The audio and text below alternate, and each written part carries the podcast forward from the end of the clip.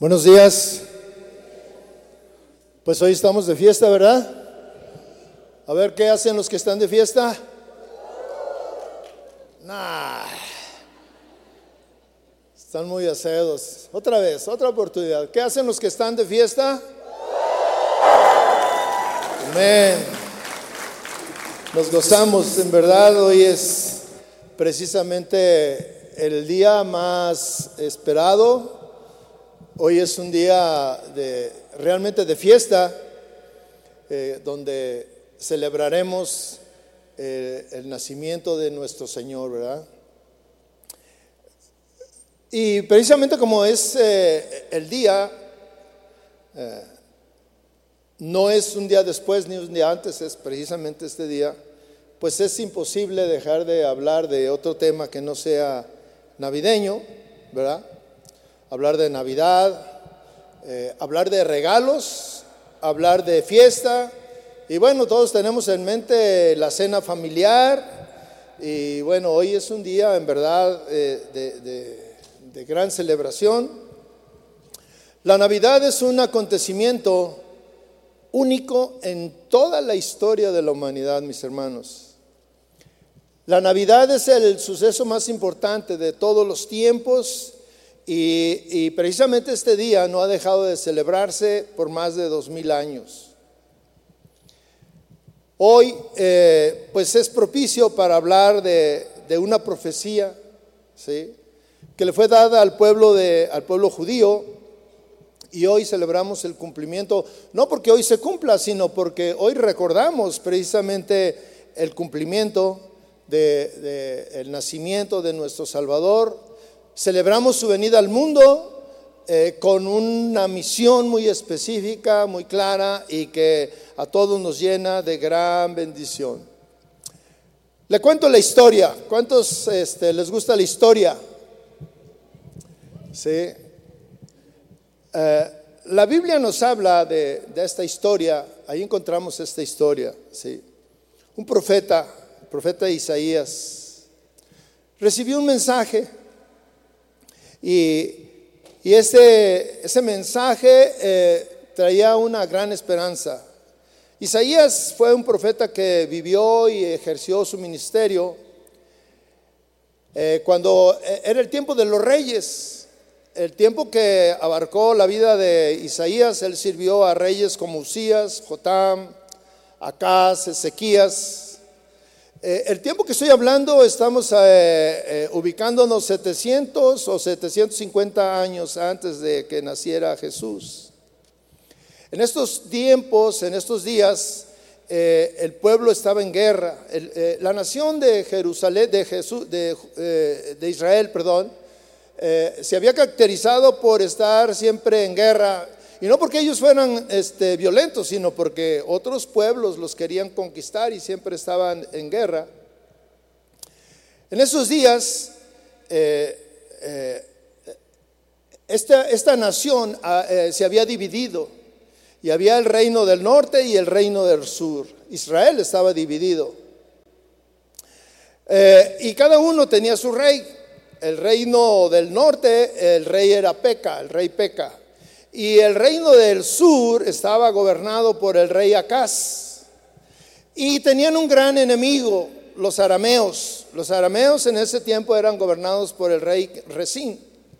Y en ese tiempo los arameos se unieron con el rey Peca para ir contra el rey Acaz de la parte del reino del sur, ¿sí? Y bueno, cuando estos dos reyes se unen para ir en contra del rey Acaz, la nación, la parte del reino del sur, se estremeció. Dice que todos los pobladores se llenaron de temor porque pues estaban ante un gran problema, ¿sí? Y cuando está pasando todo esto, todo el pueblo en medio de gran tribulación y en problemas y angustiados porque iban a venir contra ellos, y pues a muchos los iban a matar y al otro los iban a tomar presos. Entonces, pues la situación estaba difícil. Aparece Isaías, Isaías con un mensaje de Dios, ¿sí? Isaías va con Acaz, pero lo curioso es que Acaz era era un rey incrédulo, no creía mucho. Fíjese, era judío, era el rey de una porción del pueblo de Israel y no creía mucho. Sin embargo, va Isaías con el rey Acaz en Isaías 7, versículo 4, y el mensaje es de parte de Dios. Le dice a Isaías: dile, cuídate y ten calma, no temas ni desmaye tu corazón. Estas palabras son las que viene Isaías con el rey y le dice: tú cuídate, ten calma, no temas ni desmaye tu corazón. Y muchas veces cuando nosotros estamos en una situación similar, en medio de problemas y todas estas cosas, y muchos incluso somos incrédulos, cuando escuchamos una enseñanza y nos dicen cuídate, cuando nos dicen a nosotros en medio de los problemas ten calma, no desmayes, algunas veces es difícil creer esto. Y Acaz no fue la excepción, y él dijo: no, pues es que velos, ahí vienen, ¿cómo voy a tener calma? ¿Cómo voy a tener paz? Y Isaías le dice: pide una señal al Señor, pide una señal de que a pesar de tu incredulidad tú confíes en que Dios te va a librar, que Dios va a hacer algo por ti. Pide una señal, le dice, pide una señal sobrenatural, algo que sea que no sea fácil de obtener, que no sea sencilla de lograr. Pídele una señal al Señor para que veas que verdaderamente Dios te va a cumplir esta palabra que te está diciendo, que tengas paz, que tengas calma en tu corazón, que no tengas temor. En el 7:11 le dice Isaías: una señal tan profunda como el Seol y tan alta como el cielo. Pero Acaz dice: no pediré ni tentaré al Señor. Entonces Isaías le dijo: oigan ahora. Y ahora se refiere a toda la nación, no solamente al rey. Le dice: oigan ahora, casa de David, ¿les parece poco cansar a los hombres que también cansarán a mi Dios? Versículo 14, el importante. Por tanto, el Señor mismo les dará una señal. Mire, ustedes no la piden, pero el Señor en su gran amor, de cualquier manera, les va a dar una señal. Y le estaba diciendo que le pidiera una señal tan profunda como el Seol, tan alta como el cielo, algo imposible de lograr.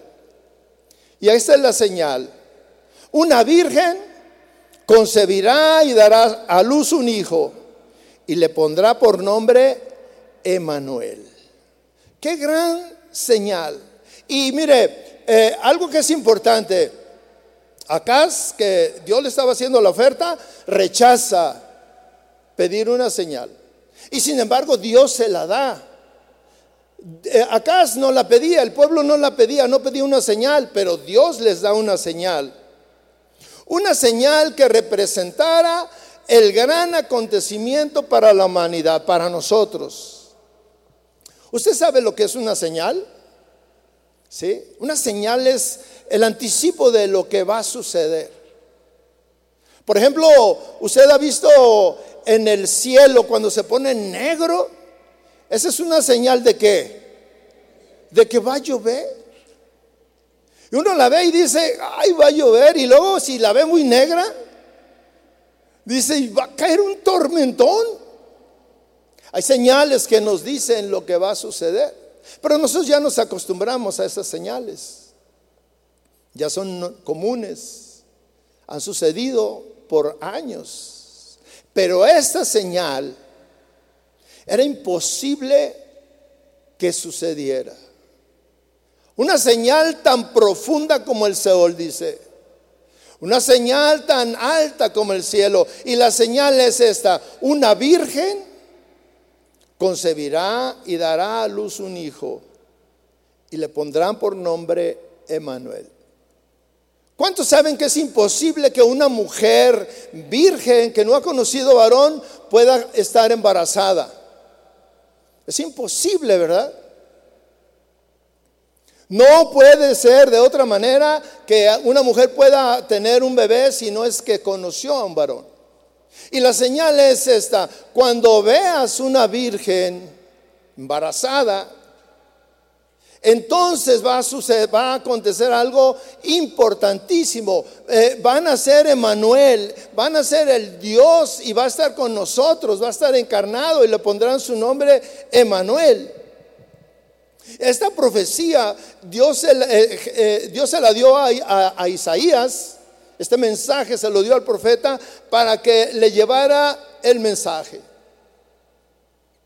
Y bueno, ya quedó ahí esa señal de que para el pueblo, todo el pueblo estaba conociendo, todo el pueblo supo que cuando vieran a una virgen, cuando supieran una virgen que está embarazada, que no ha conocido varón, entonces deben de entender que van a ser un niño y le pondrán su nombre Emmanuel, que quiere decir Dios con nosotros. Es decir, van a ser Dios mismo y estará con nosotros.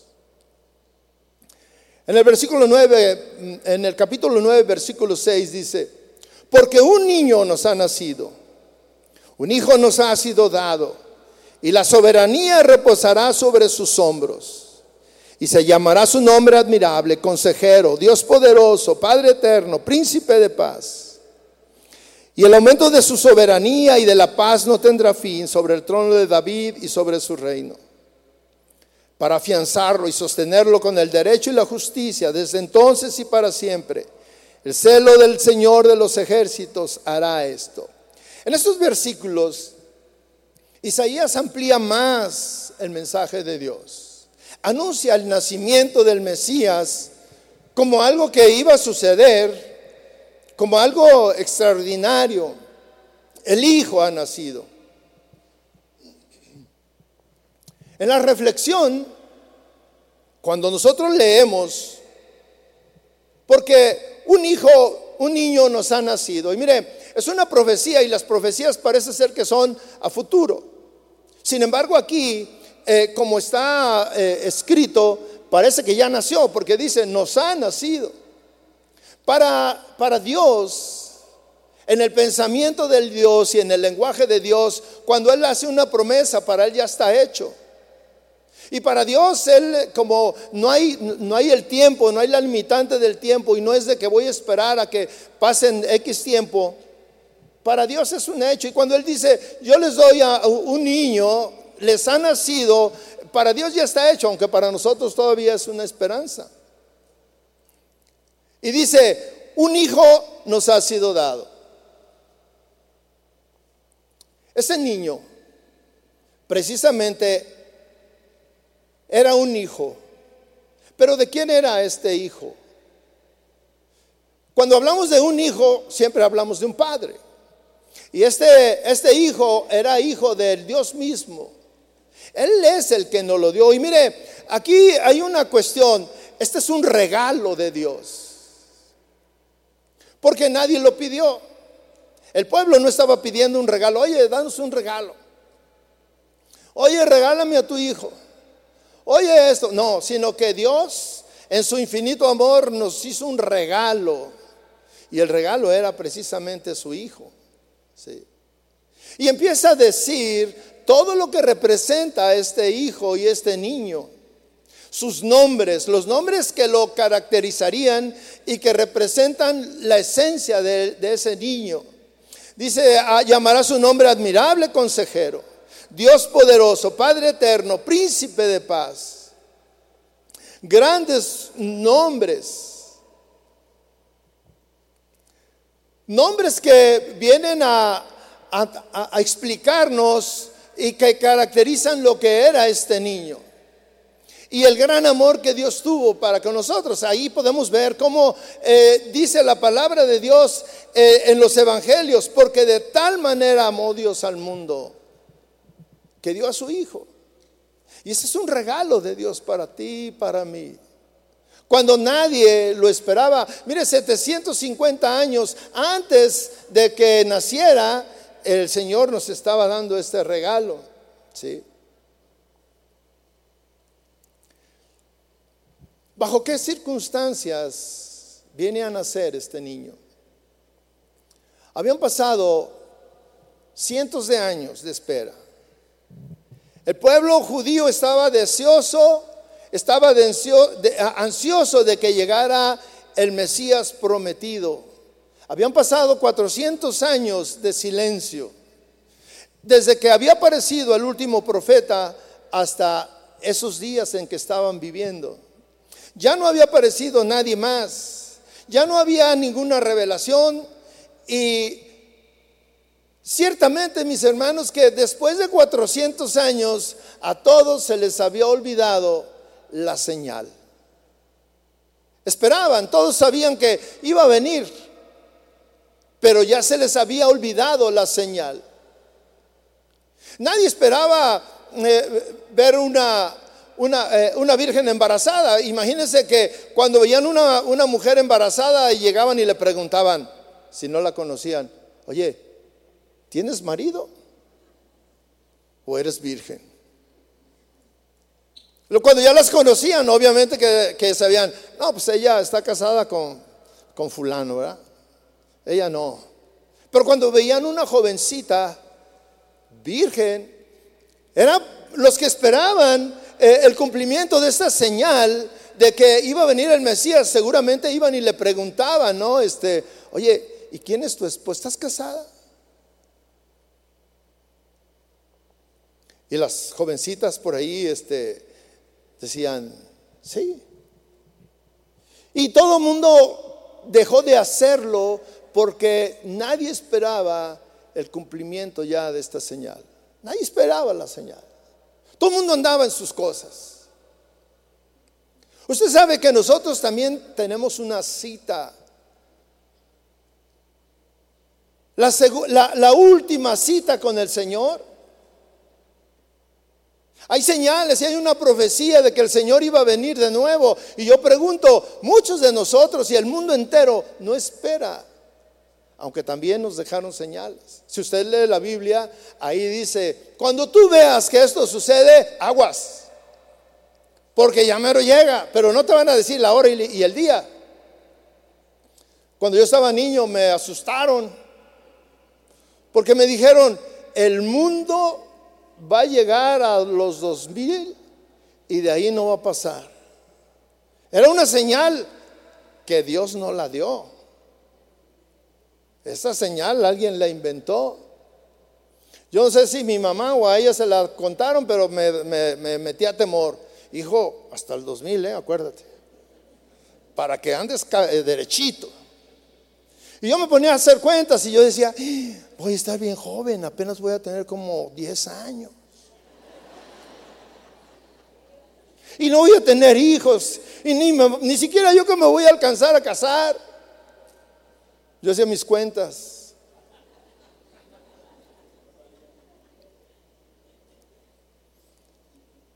Y les falló.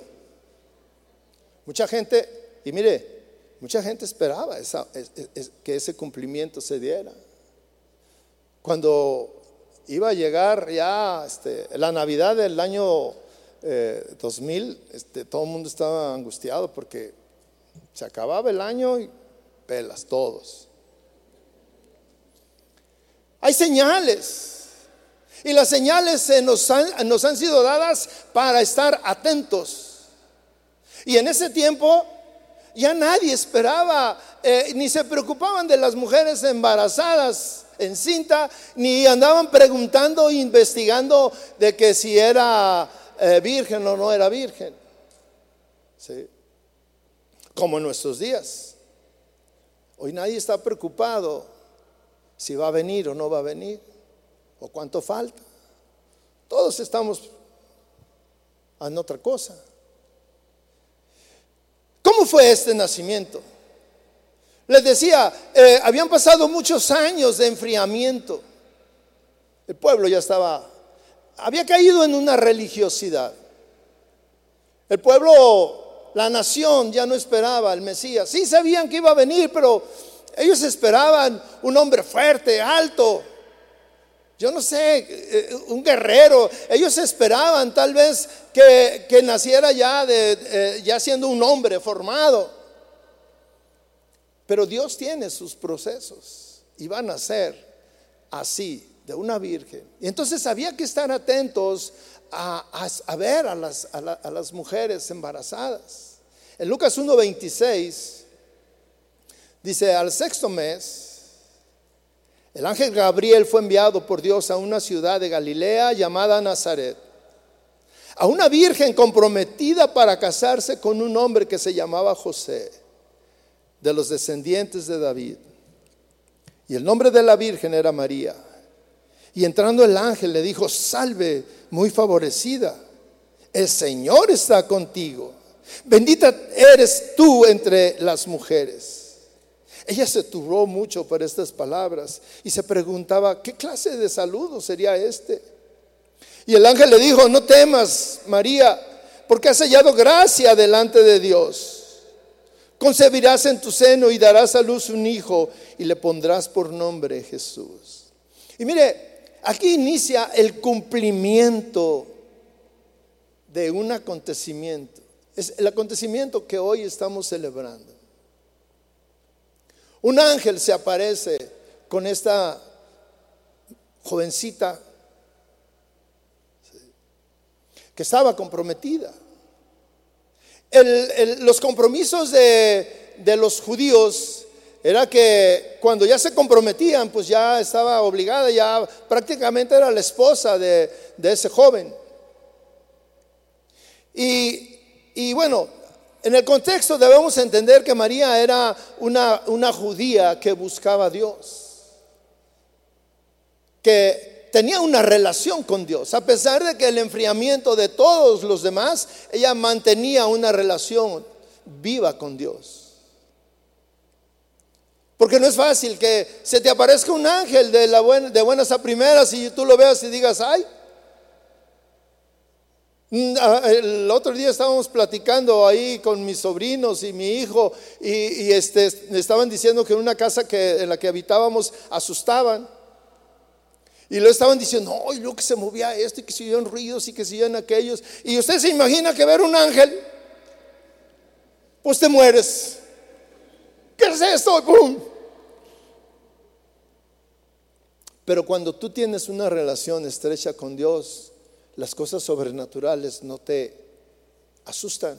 Y especialmente cuando la presencia de un ángel es algo que te llena de gozo. Como hace unos momentos estábamos aquí alabando al Señor y mire, yo sentía la presencia de Dios que llegó un momento que tenía ganas hasta de llorar. Sentía la presencia de Dios y la presencia de Dios es algo maravilloso. Entonces aquí está la Virgen y el ángel le dice: salve, muy favorecida. Empieza a hablar con ella y a decirle quién es ella. No temas, le dice, has hallado gracia. Hallar gracia delante de Dios es algo maravilloso. Todos debemos de buscar esa gracia. Y la gracia solamente llega cuando tú tienes una relación estrecha con Dios. Y ahí está la gracia de Dios en tu vida. Concebirás en tu seno y darás a luz un hijo. Esto era imposible. Y sigue siendo imposible. Y será imposible. Este hecho es único en la historia. La historia nos habla, la Biblia nos habla de que hubo alguien que resucitó y fueron varios los que resucitaron. No solamente fue uno, fueron varios. Pero este hecho es más profundo que el Seol y es más alto que el cielo. Y es más alto que cualquier cosa que se nos pudiera haber ocurrido, como algo imposible. Y esta señal anunciaba el nacimiento de Emmanuel, y se le pondrás por nombre Jesús. Para la Virgen, que conocía la escritura, las profecías, esto fue: yo voy a ser la que va a tener en mi vientre al Mesías. Algo sumamente grande. ¿Por qué? Porque dice: será llamado Hijo del Altísimo. Y el Señor Dios le dará el trono de su padre David. María y José eran descendientes de la casa de David, de la tribu de David. Dice: y reinará sobre la casa de Jacob para siempre, y su reino no tendrá fin. Mire todo el alcance y la magnitud que iba a tener este niño. Pero ¿cómo le decía? O sea, tal vez a usted pudiera parecerle difícil llegar a las mujeres cuando están embarazadas, llegar y decirle a su esposo, porque José ya prácticamente era su esposo: oye, José, ¿qué crees? Te traigo una noticia grande. Y José: ¿qué pasó? Estoy embarazada. ¿Cómo le cree que le resultó la sonrisa? ¿Cómo qué? Estoy embarazada. Ella contenta y él con el corazón deshecho. Pero mire, esos son nuestros pensamientos. La verdad que entre dos personas espirituales que están esperando al Señor, este era un privilegio. Cuando le dijo a José, María, yo no sé qué manera le dijo, pero le dijo: ¿qué crees? Se ha cumplido la señal que Isaías le dio a nuestro pueblo en el pasado. ¿Cómo? ¿Lo que esperábamos? Sí, lo que esperábamos. Y yo he sido favorecida. Yo creo que José, lejos de pensar mal de ella, le dio gusto y le dijo: qué agraciados somos, qué bendecidos somos. Porque si usted se fija, en ningún momento hay violencia entre ellos. Por un momento al principio dice que quiso difamarla, pero cuando se enteró de qué se trataba, la amó más.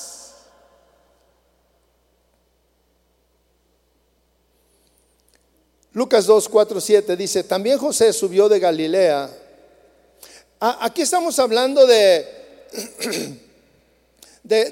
acontecimiento ya de que iban a hacer. En esos días salió un edicto donde todos tenían que empadronarse en la casa o en la tribu que le correspondía. Y entonces lo que vamos a leer es precisamente ese movimiento. Dice: también José subió de Galilea, porque él estaba viviendo en un lugar donde no era la casa de su tribu. Entonces dice que subieron de Galilea, de la ciudad de Nazaret a Judea, a la ciudad de David, que se llama Belén, por ser él de la casa y de la familia de David, para inscribirse junto con María, comprometida para casarse con él, la cual estaba encinta. Sucedió que mientras estaban ellos ahí, se cumplieron los días de su alumbramiento, y dio a luz a su hijo primogénito. Lo envolvió en pañales y lo acostó en un pesebre, porque no había lugar para ellos en el mesón. Este fue el día como hoy.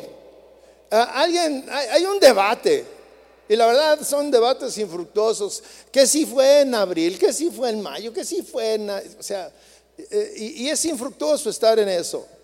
Nosotros celebramos y teníamos que escoger un día, y alguien lo escogió hoy precisamente que iban a hacer. Sí.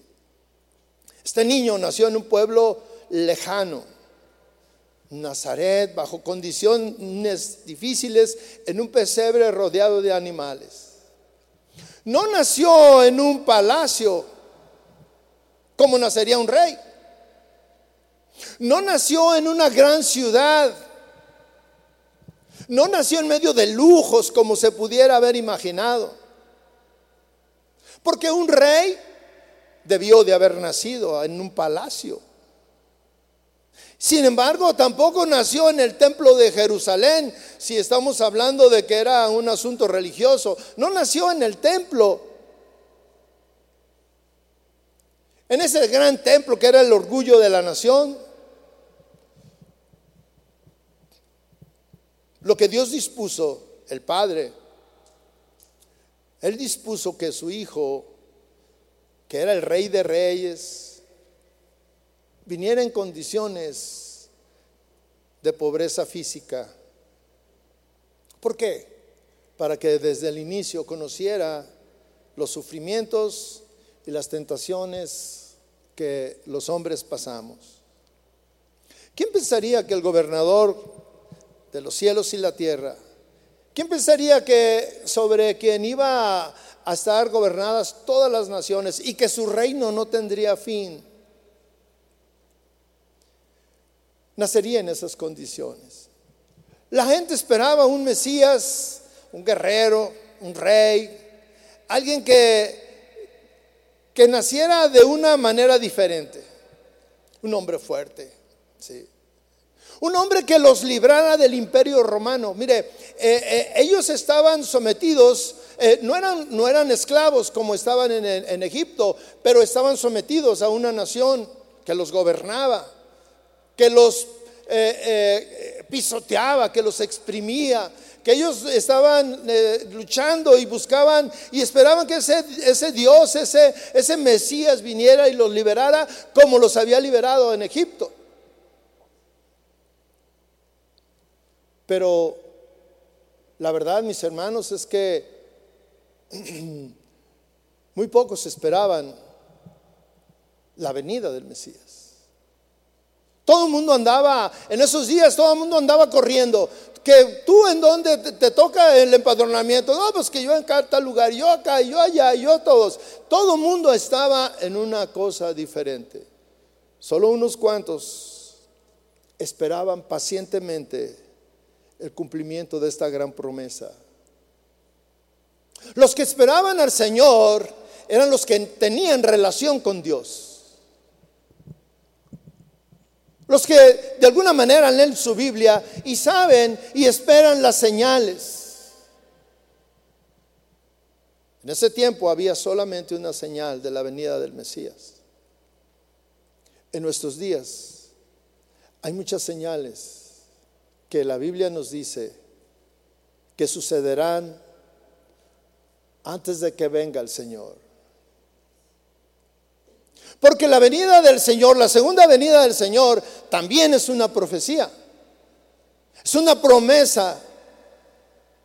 Y esa promesa no la hizo el profeta, esta promesa la hizo el mismo Dios, Señor Jesús. Yo me voy, pero regresaré. Y me llevaré a los que están esperando, a los que tienen una relación con Dios. Lucas 2:25 nos habla de alguien que lo estaba esperando. Había en Jerusalén, dice, un hombre que se llamaba Simeón. Este hombre, justo y piadoso, esperaba la consolación de Israel, y el Espíritu Santo estaba sobre él. Y por el Espíritu Santo se le había revelado que no vería la muerte sin antes ver al Cristo del Señor. Movido por el Espíritu fue al templo. Y cuando los padres del niño Jesús lo trajeron para cumplir por él el rito de la ley, Simeón tomó al niño en sus brazos y bendijo a Dios diciendo: ahora, Señor, permíteme que tu siervo se vaya en paz conforme a tu palabra, porque mis ojos han visto tu salvación, la cual has preparado en presencia de todos los pueblos, luz de revelación a los gentiles.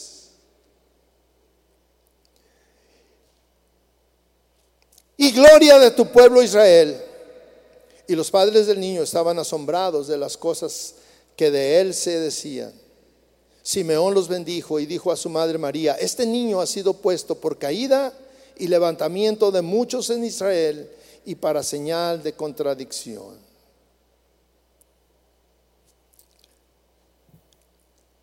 Un hombre, dice aquí, que era justo y piadoso. La palabra piadosa es alguien que está relacionado con Dios, que busca a Dios, que es un buen creyente, en ese tiempo que es un buen judío, en nuestros días sería que es un buen cristiano o que es cristiano. Dice que cuando a los 8 días que se cumplían los días que la ley judía decía que tenían que ir al templo a presentar a los niños que habían nacido, dice que llegaron ahí y había un hombre llamado Simeón.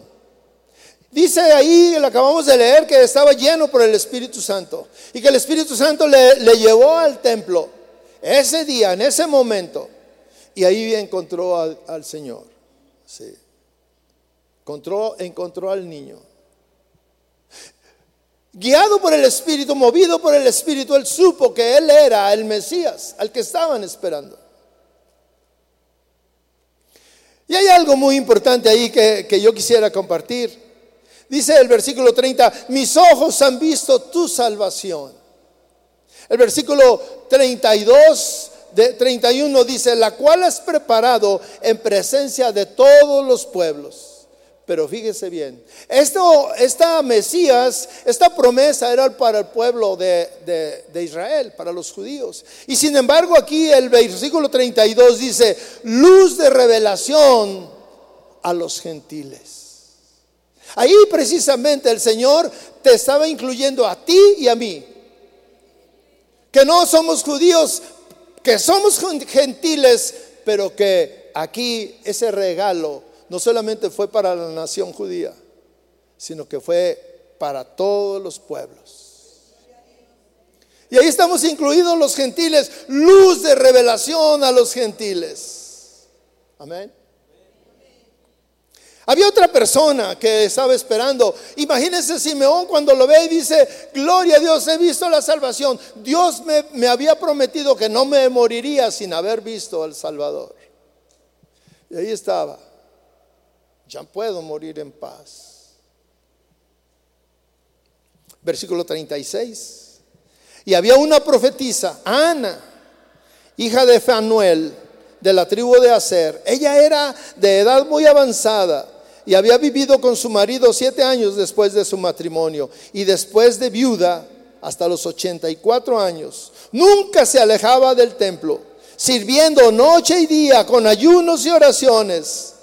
Llegando ella en ese preciso momento, daba gracias a Dios y hablaba del niño a todos los que esperaban la redención de Jesús. Mire, una mujer que estaba esperando, su única esperanza, lo único que hacía era estar esperando al Mesías, al Salvador. Y también, movida por el Espíritu, ve a este niño y le revela, él es el Mesías. Estas personas estaban llenas del Espíritu Santo y se regocijaron al ver cumplidas las promesas. Pero, ¿y qué hacían los demás? ¿Qué hacía el resto de la población? ¿Por qué los demás no se regocijaron? Y al contrario, vemos posteriormente, ya después cuando Jesús empieza su ministerio, obstrucción. Rechazo, incredulidad.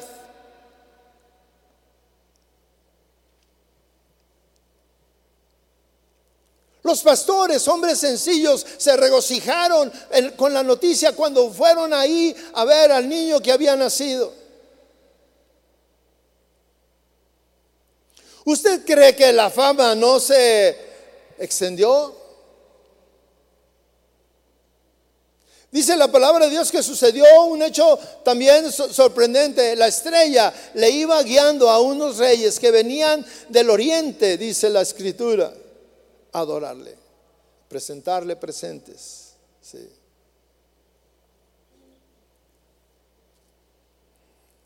La verdad es que todos los demás estaban ocupados con las ocupaciones del mundo. Y para muchos pasó desapercibido el nacimiento del Mesías. Lo que ellos esperaban pasó desapercibido. Dice la palabra de Dios que a los suyos vino y los suyos no le recibieron porque estaban ocupados. Usted se puede imaginar que hoy las plazas de la ciudad están llenas comprando regalos. Sí. No le recibieron porque esperaban un Mesías diferente. Pero ¿sabe qué? No le recibieron porque no lo esperaban. Su vida estaba en una rutina religiosa.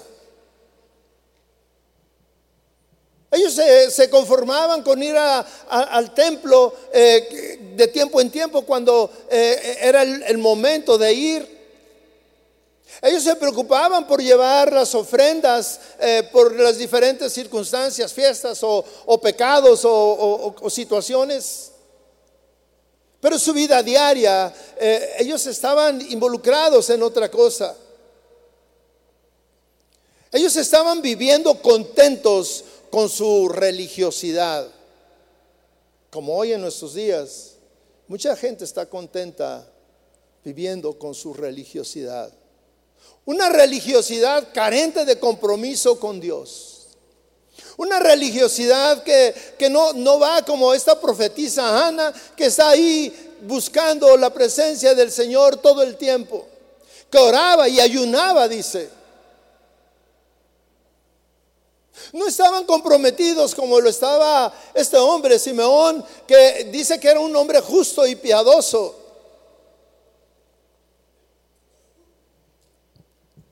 Este niño no lo esperaban, y era un niño que traía grandes recomendaciones, y que sobre él pesaban y pesan, y ya es el cumplimiento. Nosotros lo vemos, para nosotros es muy sencillo entender muchas cosas porque ya ha sido revelado todo. A nosotros ya nos revelaron. Los misterios quedan pocos de ser revelados y están en la parte última de nuestra Biblia, pero la gran mayoría ya fue revelado todo. Nosotros estamos, cada año estaba yo viendo ahí los mensajes que me llegan en el YouTube, y de predicaciones, y bueno, hay una cantidad de predicadores que hoy están predicando y que predicaron el año pasado y el otro de este día y de este acontecimiento. Para nosotros ya fue dado, ya lo entendemos. Para ellos tenían que estar alerta, atentos, a buscar a la Virgen, a buscar la señal. Pero todos estaban metidos en otras cosas. No se daban cuenta el peso de lo que representaba, lo que este niño traería. Sería llamado admirable consejero. ¿Por qué es admirable? Es admirable, o fue en ese momento, por su entrega. Admirable por su entrega. ¿Por qué? Mire, dejó el cielo para venir a la tierra.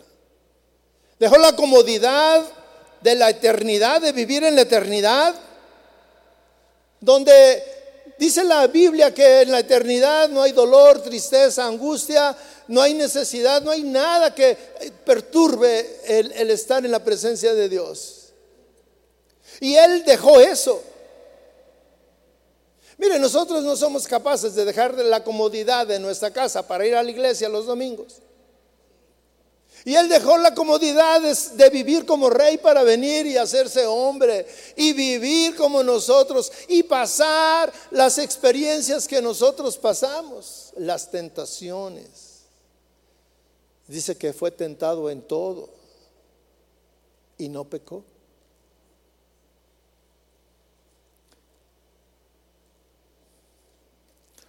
Es admirable porque sirvió sin prejuicios a todos, sin importar su condición. Buscó a hombres que nadie quería, con los que nadie se relacionaba, a los leprosos,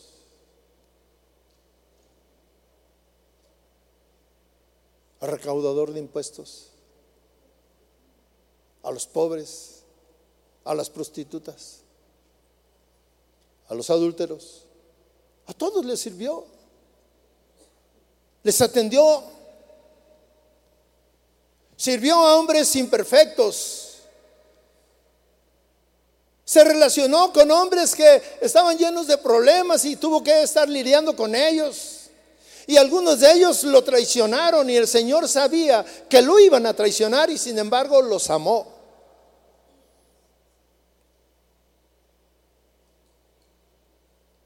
Es admirable porque dio su vida sin cobrar nada, a cambio de nada. Es consejero. Un consejero es un gran consejero. En un consejero lo primero de que debe de tener es sabiduría. Y dice la Biblia que Él es el principio y el fin de la sabiduría. Un consejero es aquel que conoce las experiencias de la vida. La Biblia dice que fue tentado en todo. Él entendía, Él entiende cuando tú eres tentado. Él sabe lo que tú estás viviendo. Y Él se compadece de ti. Y Él quiere que tú salgas victorioso. Él es consejero porque Él puede dar el consejo correcto. Él da consejos para nuestro bienestar, para que estemos bien en nuestra vida, en nuestra relación matrimonial, con nuestros hijos, con nuestros padres, en nuestro trabajo. Él nos aconseja muchas veces por medio de nuestras pruebas y angustias.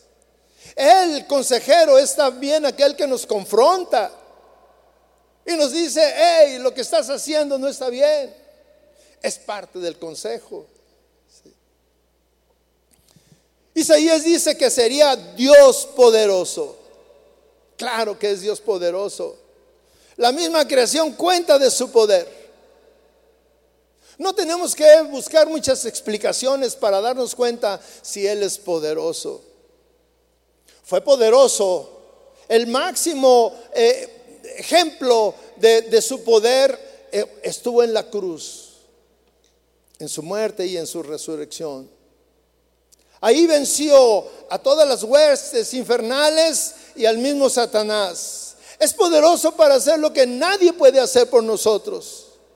Las cosas imposibles para el hombre son posibles para Dios. Efesios 3:20 dice: y aquel que es poderoso para hacer todo mucho más abundante de lo que pedimos o entendemos, según el poder que obra en nosotros. Y aquel que es poderoso. ¿Quién es el poderoso? Cristo Jesús. Y dice que lo que nosotros pedimos o necesitamos, Dios lo entiende y lo hace, nos lo da todavía mucho más grande. Podemos ver su poder abriendo un mar. ¿Quién puede abrir un mar para que pase una nación completa?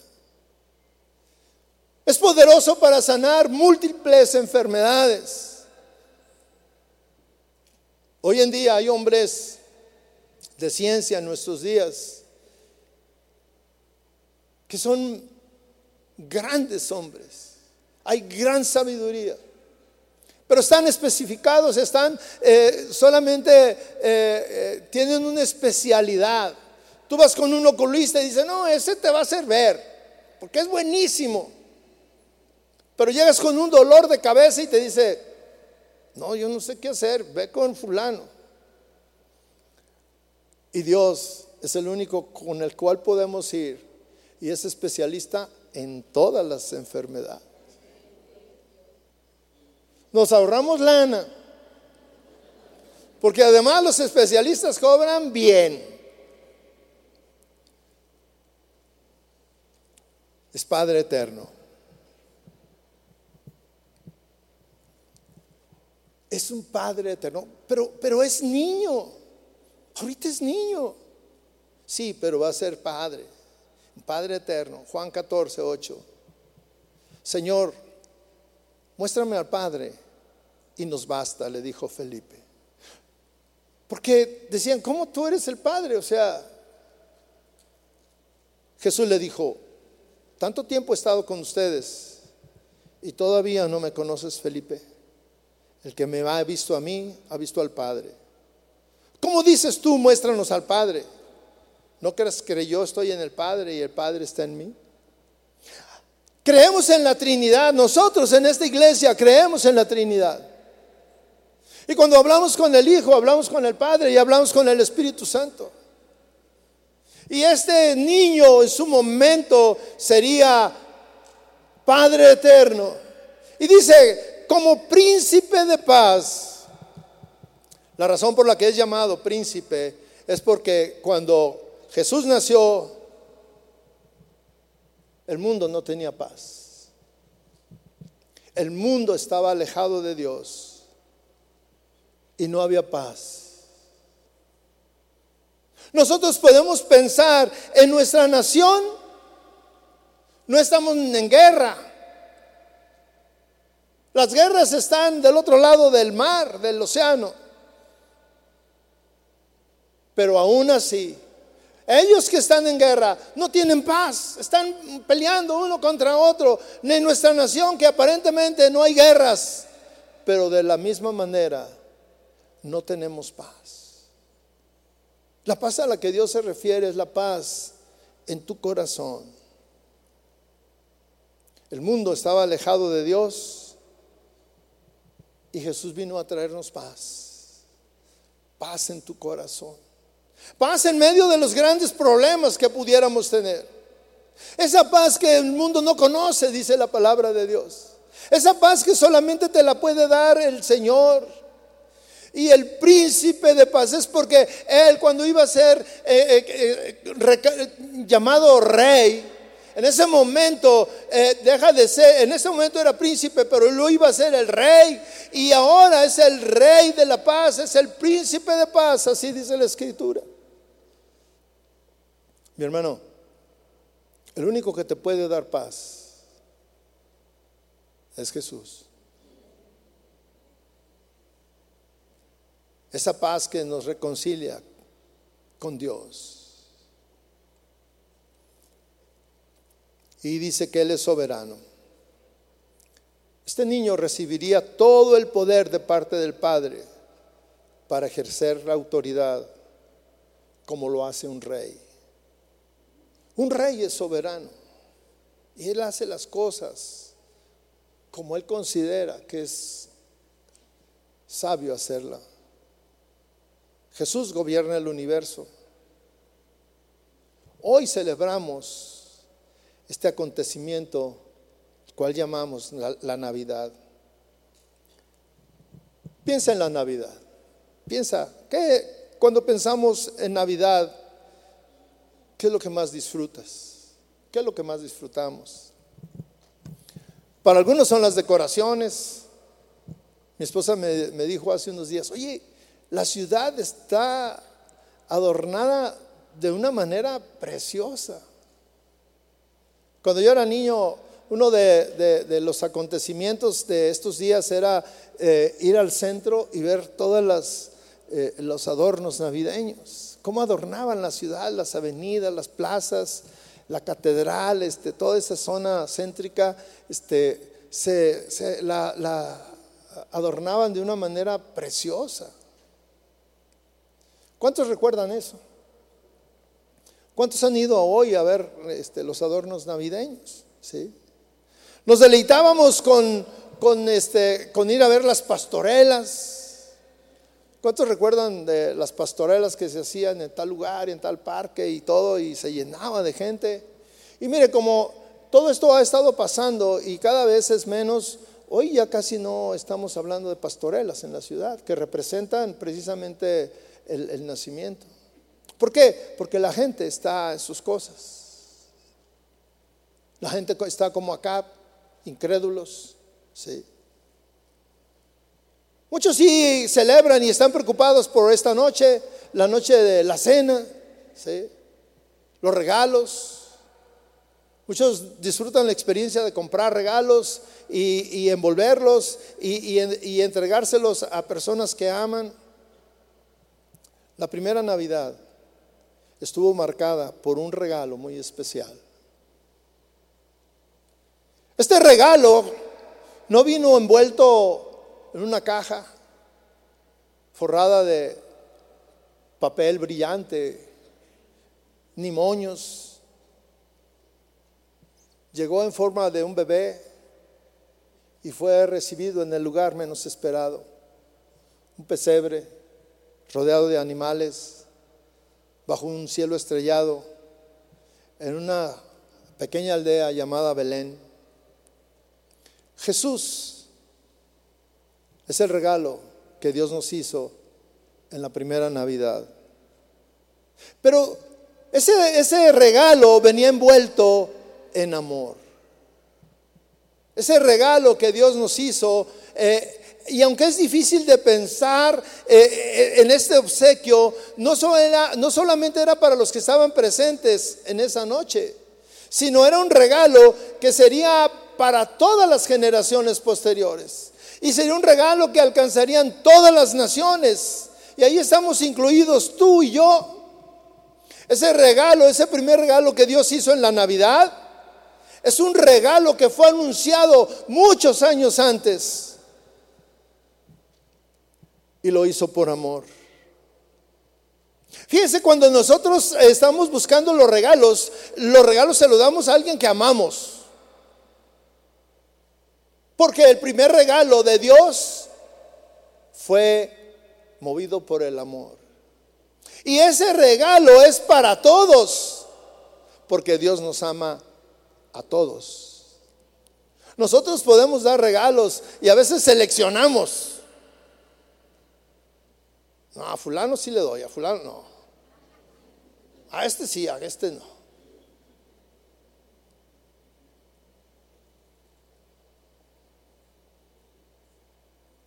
Por amor, el Señor nos dio lo más preciado de Él. Nosotros pudiéramos pensar, dependiendo de nuestro poder económico, dar regalos costosos. Un reloj. El otro día estaba leyendo de un deportista que se compró un reloj de $2,500,000. Yo dije, no, yo con eso compraba casas y carros y negocios y todo, y no un relojito ahí que trajeras. ¿Alguien piensa en ropa de marca? Que yo muchas veces me he preguntado por qué los que traemos ropa de marcas no cobramos publicidad. Porque andamos ahí y en la espalda traemos una E o una A grandota y joyas, viajes, autos. Estamos preocupados en escoger para demostrarle cuánto le amo. Pero ¿qué padre daría a su hijo lo más preciado, el único hijo, para pagar el precio de tu pecado?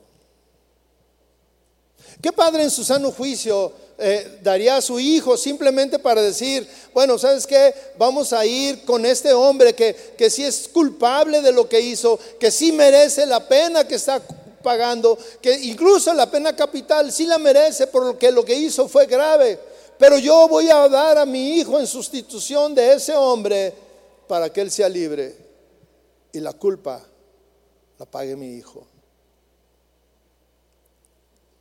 Lo único que movió a Dios fue el amor. Yo sé que lo que nos mueve a nosotros de darle a nuestros hijos es el amor. Y como decía mi mamá, que está en la presencia del Señor. Cuando yo le decía, mami, ¿qué quieres que te regale? Y ella me decía, que te portes bien. Es mi mejor regalo. ¿Qué pudiéramos regalarle a nuestro Dios nosotros? ¿Cómo pudiéramos demostrar el amor? Entre nosotros sabemos cómo demostrarlo. Una camisa, unos pantalones, unos tenis, una playera. A mí me lo pueden demostrar con un auto. De antemano se los acepto. Nosotros sabemos cómo demostrar entre nosotros, entre los seres queridos. Hoy en esta noche, todos aquí seguramente que estaremos reunidos y estaremos intercambiando regalos, pero yo quiero que esto quede muy grabado en nuestro corazón, en nuestra mente. Entre nosotros es fácil y lo demostraremos. Pero si tú tuvieras que darle un regalo al Señor, ¿qué le darías?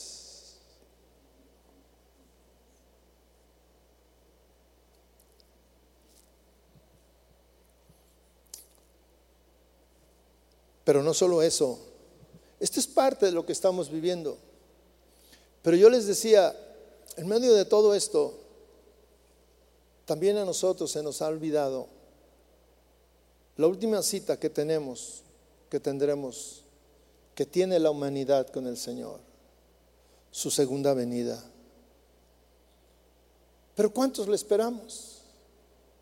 Hoy estamos celebrando la primera parte de la historia.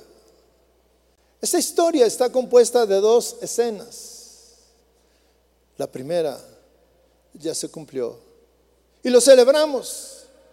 Lo celebramos con alegría. Lo celebramos dándonos regalos. Todos ya tenemos preparado. Y algunos no vinieron porque se quedaron preparando.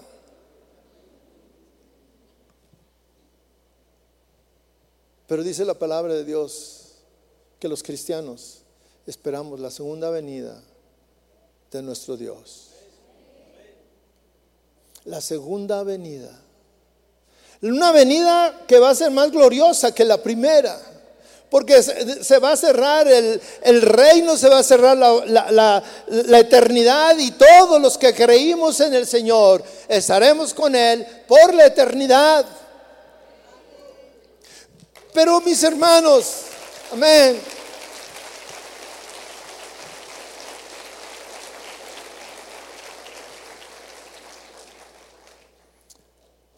Pero dice la Escritura que vendrá como ladrón en la noche, cuando nadie lo espera. En esta noche yo les animo a que, si somos los únicos cristianos en casa, oremos, nos armemos de valor y digamos en un momento, hey, vamos a hacer una reflexión. Esto que estamos haciendo es una celebración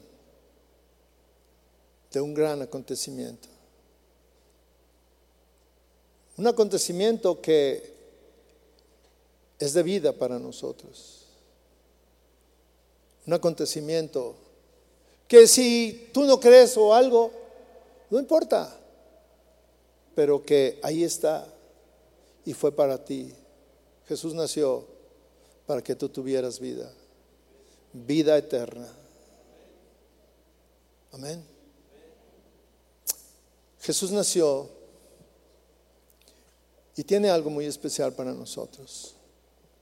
Yo le voy a pedir que se ponga de pie. Estamos de celebración. ¿Y qué hacen los que celebran?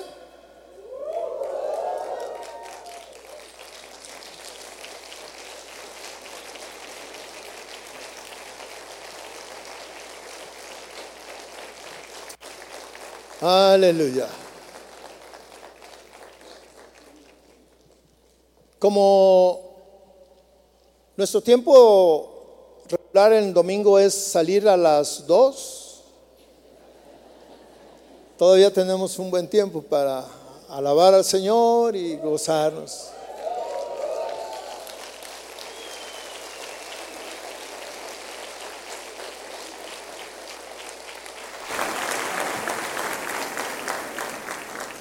Yo les preguntaba que si tú tuvieras que darle un regalo al Señor, ¿qué le darías? Vamos a entonar este canto. Yo le pido que de su corazón no lo cante, sino que realmente sea una declaración, una promesa al Señor.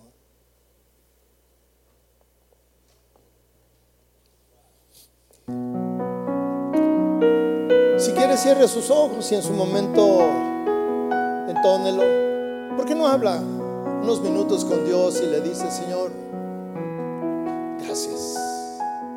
Hoy celebramos un acontecimiento único en todos los tiempos. Un acontecimiento que cambió la historia. Fue un antes y un después. Como cuando tú naciste en mi corazón, fue un antes y un después, y es un hoy para mí. Y me gozo como Simeón cuando te conoció, cuando te vio. Así me gozo en esta mañana, Señor.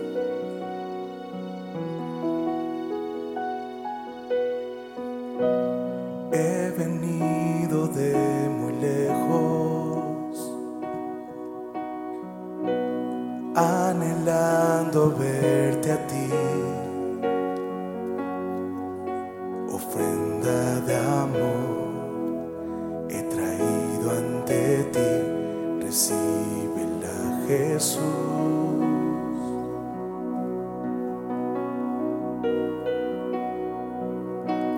Oro para ti, glorioso Rey, incienso para ti, mi Dios, y mirra también, pues viniste a morir, Mesías Redentor.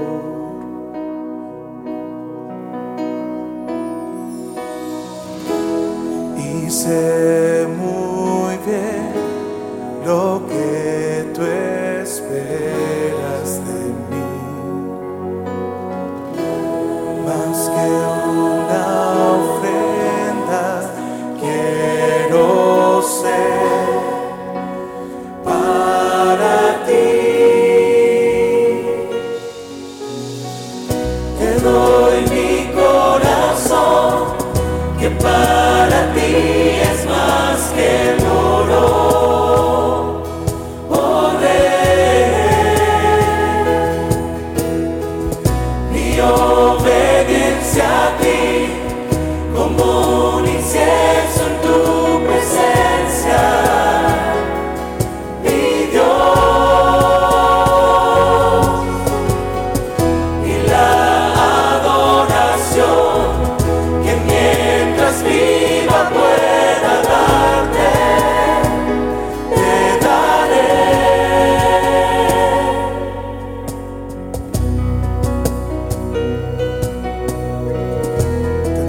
El corazón, Señor,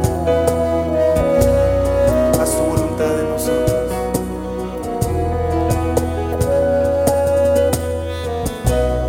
He venido de muy lejos, anhelando verte a ti, ofrenda de amor he traído ante ti, recíbela, Jesús.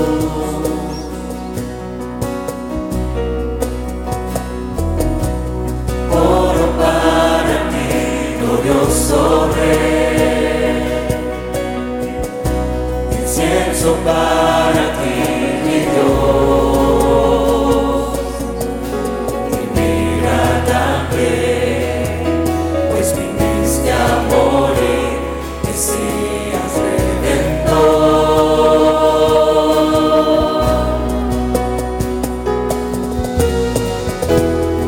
Y sé muy bien lo que tú esperas.